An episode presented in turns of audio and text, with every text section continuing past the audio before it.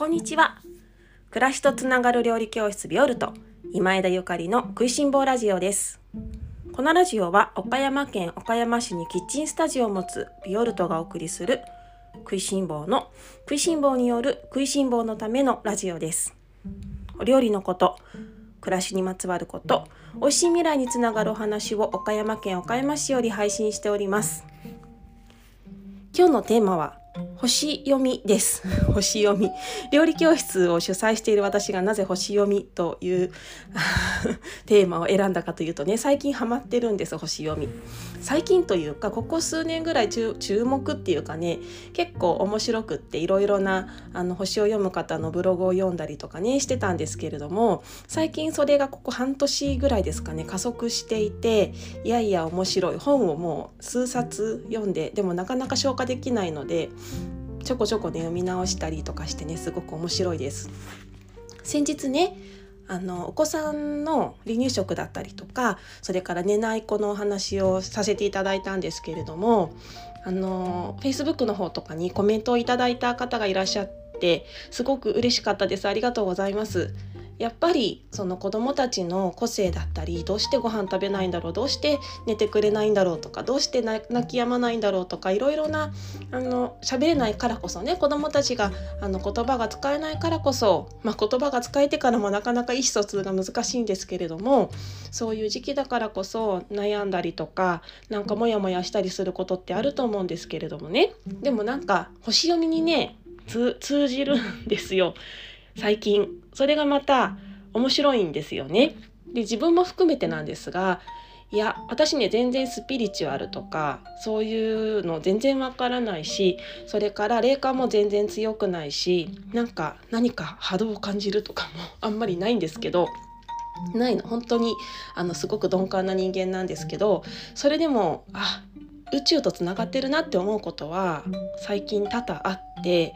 でやっぱね人間だけじゃなくね地球って宇宙の一つだからそりゃ影響されてるよねって思うことが多いのね最近。でそれがやっぱりあの星っていうかその天体自分が生まれた時にそれぞれの天体がどこにいたかでいや本当に影響されてるんだなってホロスコープとかを見ると感じたりとかしてで子どもたちもねやっぱそうですねこの子どもが大きくなってきてだんだん性格が分かってくると来た時にね彼らのホロスコープを見てみるといやもうなんか気持ちが悪くなるぐらい合ってるんですよ。でそのあんまり好き嫌いが多くってご飯を食べてくれなかった長男寝てくれなかった長男なんかはもう本当にすごく何て言うの芯の芯の強い芯の強い性格がホロスコープに出ていまして、まあ、この私のど素人な私が見ても分かるぐらい笑っちゃうぐらいそういう芯の強さがホロスコープに出ていてこれね私彼が1歳の時に知っていたらなんと楽だったんだろうか。まあそのね赤ちゃんが1歳の時にどんな性格なのかってわからないからわからないっていうか何て言うんだろう、まあ、性格大体わかるけど大体わかるけどねあのちょっとずつ分かっていくものだしちょっとずつ形成されていくし変化していくものなので、まあ、1歳の時にその彼のホロスコープを見て星座を知ったからってちょっとのちょっとの心のモヤモヤが晴れるだけかもしれないんですけどいやねこれ知ってたらねいやもうしょうがない いつかどうにかなるみたいに思ったんじゃないかなって私今すごく思うの。いっぱい泣いたりとかいっぱい感触を起こしたりとかベビーシートに座ってくれなかったりとかベビーカーに乗ってくれなかったりしたのもああそうだよねって本当に自分のやりたいことがあって主張して好き嫌いがはっきりしてたんだねって思うんですよ。で今になってねこの前すごく面白かったんだけどあの俺大人になったらなんかランボルギーニとかマクラーレンとかにの車乗ろうかななんて冗談で話していてであのねって1歳の時マクラーレンのベビーカー持ってたんだけどさ全然乗らなくて「俺はこんなの乗りたくない」って言ってう全然乗らなくってねもう人にあげちゃすぐにあげちゃったんだよっていう話をしたんですよ。あなたはマクラーレンのベビーカーに 乗らなかったとすごい大爆笑してたんですけど「いえマクラーレンのベビーカーなんてあるの?」っていう話で「ありますよね」で大爆笑したんですけどいやーなんかね本当にこういう話が10年十ね、十数年経って子どもたちとできるのすごく楽しいですね。でそれがね星を見るともうなんか明らかでね面白いんです。で次男もそうだし優しい性格がすごく出てるし。で夫は夫だひらめき型の天才型のなんか星が出てるし。私は私で本当にあの私は乙女座なんですけど。乙女座のねなんかおせっかいな、あのー、何か誰かの役に立ちか立ちたくてしょうがないワーカーホリックな 性格がそのまま出ていたりとかしてねすごく面白いの。でどうして私が星座に興味を最初持ったかっていうとね,、うんとね料理教室をしていると特にこう、ね、自分だけが自分だけで個人事業主で料理教室をしているとね料理教室だけじゃないと思うんですけど他のお仕事の方も思い当たる節がある方いらっしゃると思うんだけど自分次第自分がなんか言い方は違うかもしれないけど自分が商品なんですよね。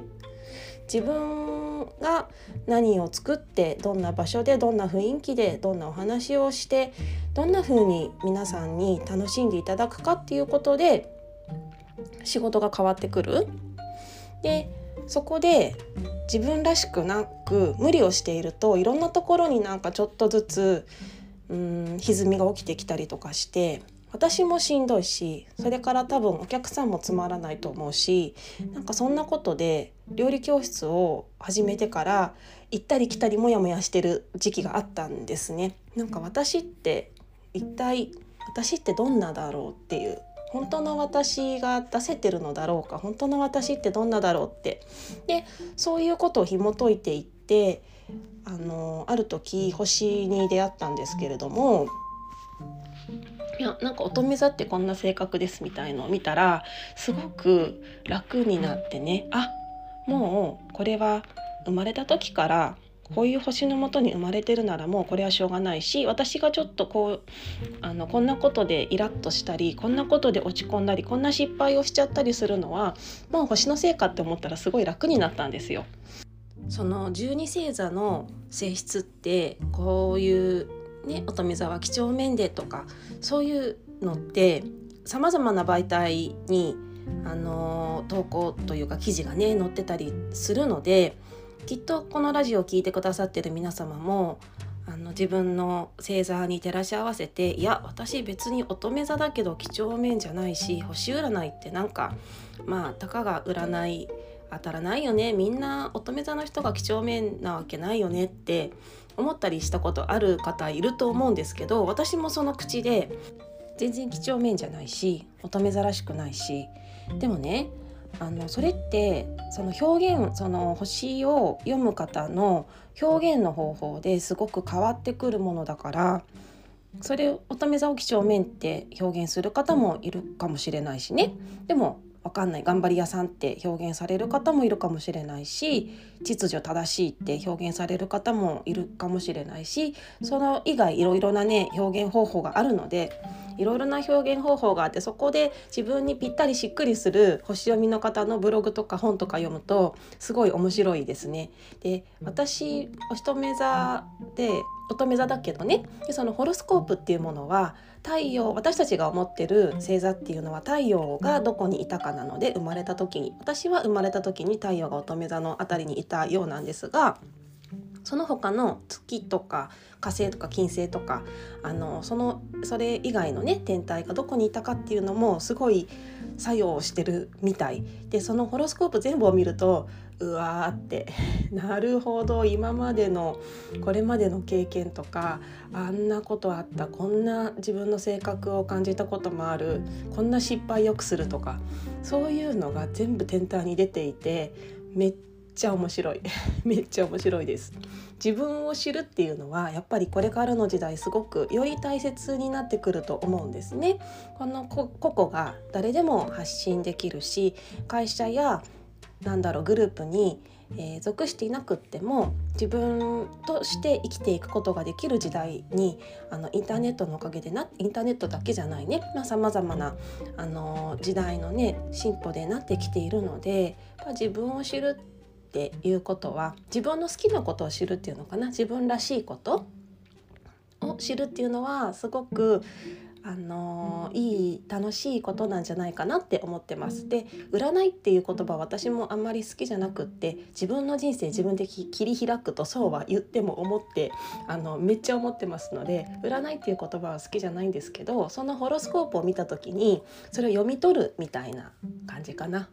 かそのホロスコープを見てあなるほどこういう影響が自分に出てるんだなとかあこういう一面確かに昔あったなとかなんかそのね星を見てると今までの自分の生きてきた40何年間がすごくねいっぱいいろんなことが思い出されてきてねなんか本当に自分の振り返りになってるというか自分の本当に好きなこと自分らしいことそして今自分があのどれだけ自分として生きているか自分の好きなことをして生きているかっていうことに気がつかされるあのありがたき存在です。料理教室でもあの時間があったらねそんな話たまに今年はするかもしれないですしそうそう去年の料理教室で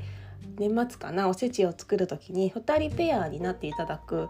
あの必要があったんですね。でその時はどうやってペア作ろうかなと思ってみんな初めての方だしねお友達同士じゃないのであそうだ星だってって皆さんの星座をお伺いしてでなんか相性の良さそうな方たち同士でペアになって作業してもらったらこれがなかなか面白く良かった良かったです。ご参加された方もなんかよ星で良かった星で決めてもらってすごい良かったわなんておっしゃっててね。いやいや面白いですね。まだまだ勉強したいです。次は何だろうギリシャ神話の本とか読みたいななんて思っているところ。もしおすすめの本とかがありましたらぜひぜひ教えてください。